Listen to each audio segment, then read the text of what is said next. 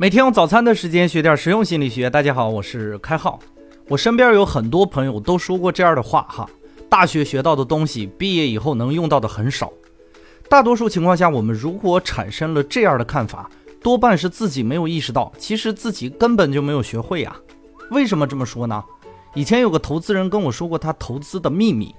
他说如何判断一个创业者适不适合做某事儿呢？你可以让他畅所欲言。如果他越说越来劲，而且越说越精彩，甚至你能感觉到他在发光，那他多半是很擅长做这个事儿的，还有可能是行业里的杰出人士。如果一个人说他很擅长做某事儿，可是表达出来却稀里糊涂的，那就基本可以判定为他就算是很擅长，也达不到杰出的水平。而我们刚才说的那种滔滔不绝，仿佛整个人都在发光呢，就意味着他是不是真的懂行。想要获得这个发光的能力呢，我们首先要简单的介绍一个人，这个人叫做理查德·费曼。学物理的应该比较了解这个人哈。费曼在物理学中呢是一个泰斗级别的人物，被誉为爱因斯坦之后最睿智的理论物理学家。和其他的物理学家不一样的是，费曼除了很懂物理以外，也很懂教育。他是为数不多的获得了教育奖项的物理学家。他在教授学生的时候呢，提倡的理念也很简单，那就是我不是让你通过考试的，我是为了让你们体会物理的快乐以及物理的思维方式。而能够让我们发光的这种技巧，就是费曼研究出来的一种学习方法。先让我们了解一下哈，什么人适合用这种学习方法。先拿我自己开刀，当我认为我自己学会了一个知识点，并且把它写成了节目稿，我的策划们看完之后却能提出一大堆问题，好像我根本没讲似的。像我这种写了和没写没区别的，其实就非常适合费曼技巧。再说一个大家亲身经历的事儿，如果你兴冲冲的跑到了领导的办公室，然后你告诉他你有一个改善计划，然后领导多半会很冷静的说，你写成方案交给我。当你提笔要写的时候，你会发现其实连开头怎么说都很容易陷入僵局的。那么你这种提笔困难也适合费曼技巧。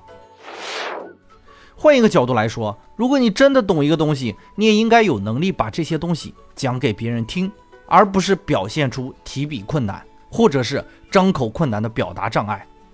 之所以有这样的表达障碍，根本原因其实就是你没有多维度的理解知识。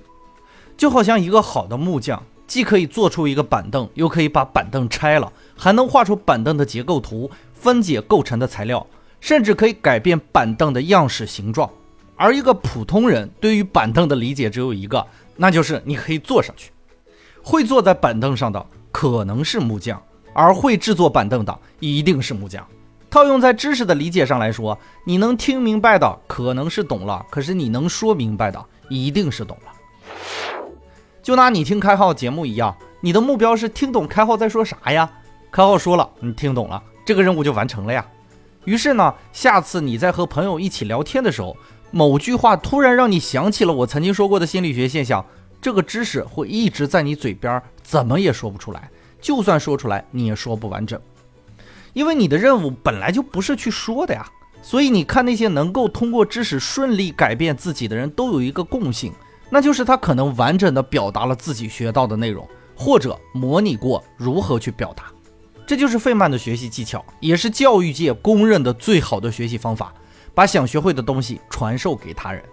在这个过程中呢，你为了弥补自己的表达漏洞，会竭尽全力的寻找各种各样的材料，弥补逻辑的空白，从而多维度多角度的理解知识。这种技巧就叫做费曼技巧。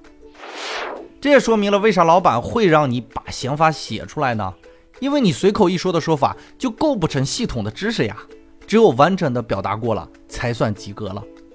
下次呢，当你从课本或者网上学到某些新的知识的时候，不妨把它说出来给你的家人或者朋友听吧。好啦，最后还是要分享一个心理学秘密。我有一些做微商的朋友，他们感觉自己在很短的时间内就进步不少，原因是因为他们误打误撞地利用了费曼技巧。众所周知呢，微商需要介绍和推销产品，这不就是反复的讲解吗？在这个讲解过程中呢，他们在努力地理解这块知识的各种角度，以迎合客户。做了三年微商呢，发现自己对创业的各种领域都有所了解，这有可能不是假象哦。当然了，我们也可以利用这一点来学习啊。当你在听本节目的时候呢，你可以留言和转发嘛，写下一个和内容相关的自己的小故事，就会让你从另外一个维度重新理解一下知识点内容。因为当你企图让别人听懂时，你就会很认真的对待这件事，这种认真呢，才是最有效的学习方法。好了，感谢大家宝贵的时间，下节我们将为大家讲解一下如何利用心理学识破伪心理学，以及那些经常出现在朋友圈里忽悠我们的测试题。欢迎持续订阅和关注本专辑，我们下期再见。